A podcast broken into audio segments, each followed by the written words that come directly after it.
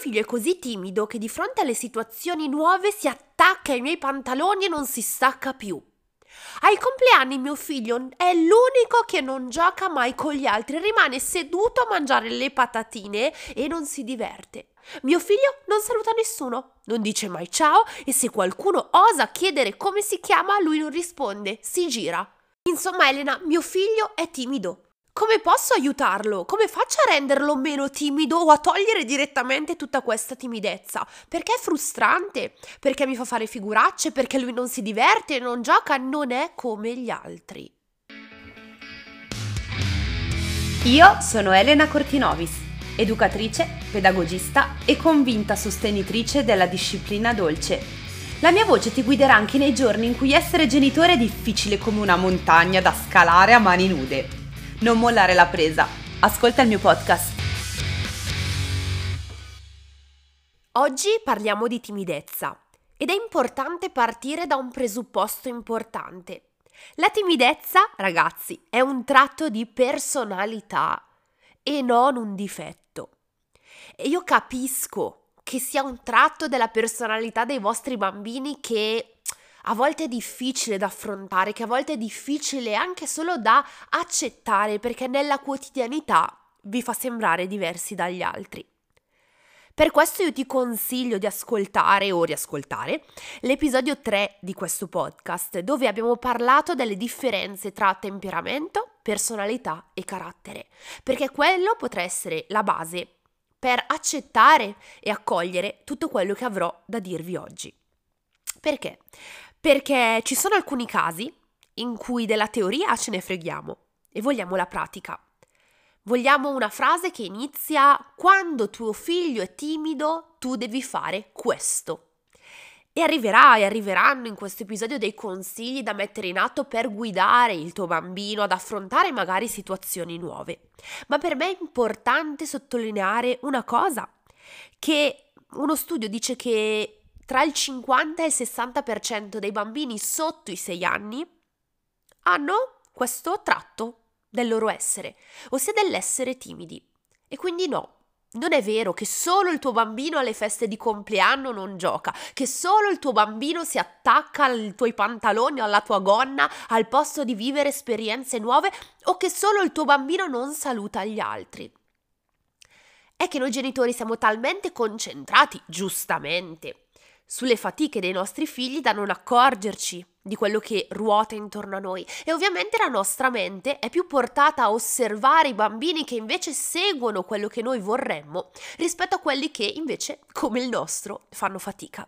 E questo ci tengo a dirtelo perché perché anch'io per tanto tempo ho etichettato le mie bambine come timide e questa cosa sì, mi creava frustrazione perché sì, la mia Letizia e la mia Ginevra sono le bambine che fino a qualche mese fa alle feste di compleanno preferivano stare sedute vicino a me piuttosto che andare a giocare con gli altri, perlomeno nelle prime due ore, poi a dieci minuti prima della fine della festa loro andavano e, e ogni volta era difficile riportarle a casa perché loro avevano avuto quel momento di osservazione per poi prendere il coraggio e andare.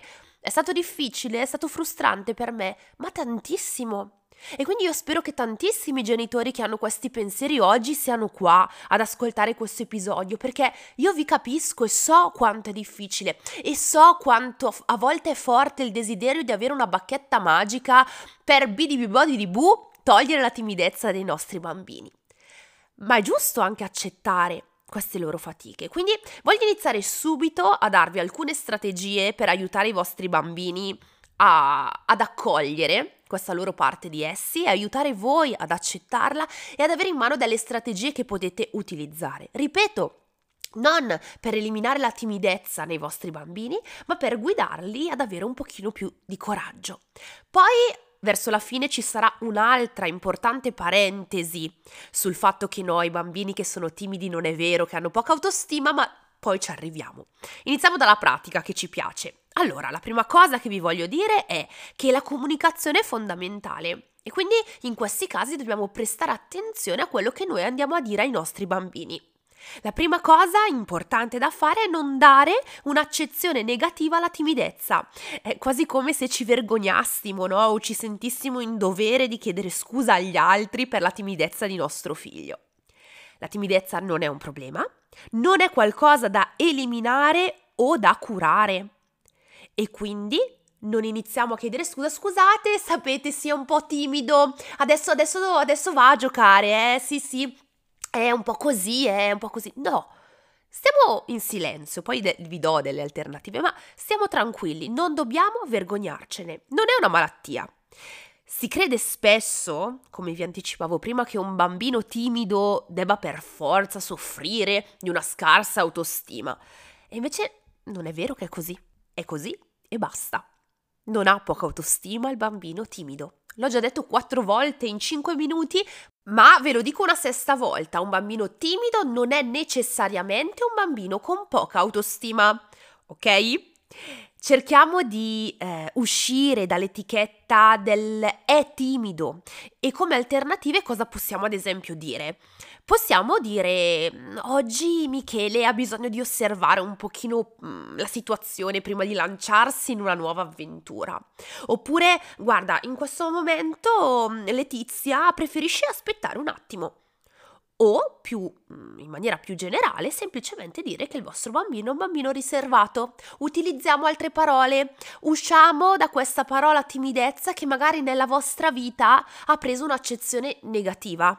Meno etichette diamo, quindi più frasi di senso compiuto volte al sostegno della sua emotività, meglio e poi cosa possiamo fare ancora? Abbiamo parlato di tutte quelle frasi che possiamo dire rivolte agli altri, ma rivolte al nostro bambino cosa possiamo fare?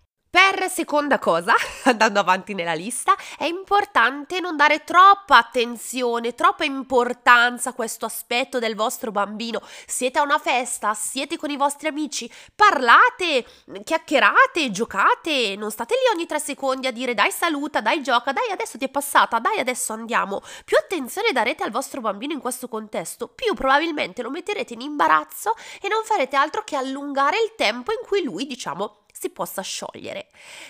E lo so che detto così in un podcast è semplice, quando poi vi trovate nella vita vera è complesso perché volete fare di tutto per aiutare il vostro bambino. Lo so che tutte le frasi che dite sono volte ad aiutarlo e non a metterlo in ulteriore disagio, però a volte beh, l'effetto che otteniamo è proprio quello, di ulteriore disagio.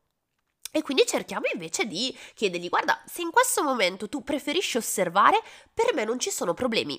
Io vado a prendermi le patatine, io faccio una chiacchierata con la mamma di mm, Virginia e poi sono qui. Se vuoi, io sono qui, non preoccuparti. Sosteniamo le sue scelte, perché per lui quella scelta è quella giusta. Che è un grande atto di fiducia nei confronti dei nostri bambini, dare sostegno a ciò che scelgono per loro. Un'altra cosa carina che possiamo fare è provare un po' a sdrammatizzare.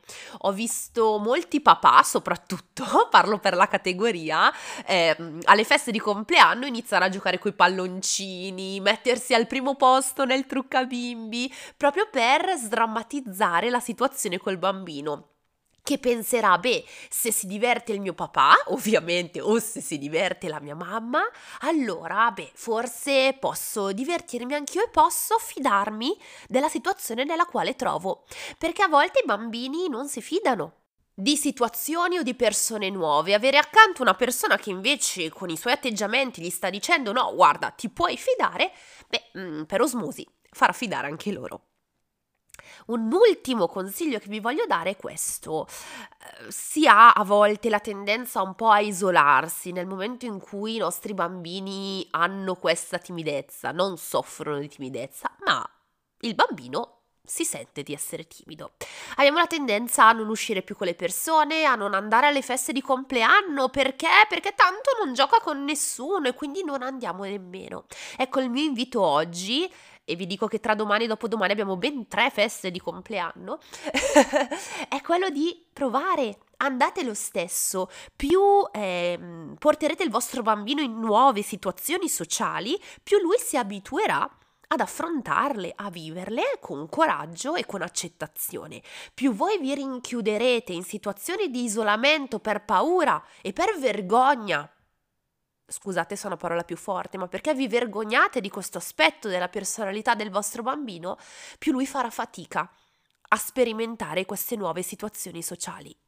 Io lo so che se siete arrivati alla 62esima puntata di questo podcast non ricorrerete a minacce e punizioni per convincere il vostro bambino a giocare, vero? Ecco, mi è capitato spesso alle feste di compleanno di sentire genitori che urlavano adesso se tu non vai a giocare io a queste feste di compleanno non ti porto più. Se non la smetti di starmi attaccato adesso ti butto in macchina e ce ne torniamo a casa.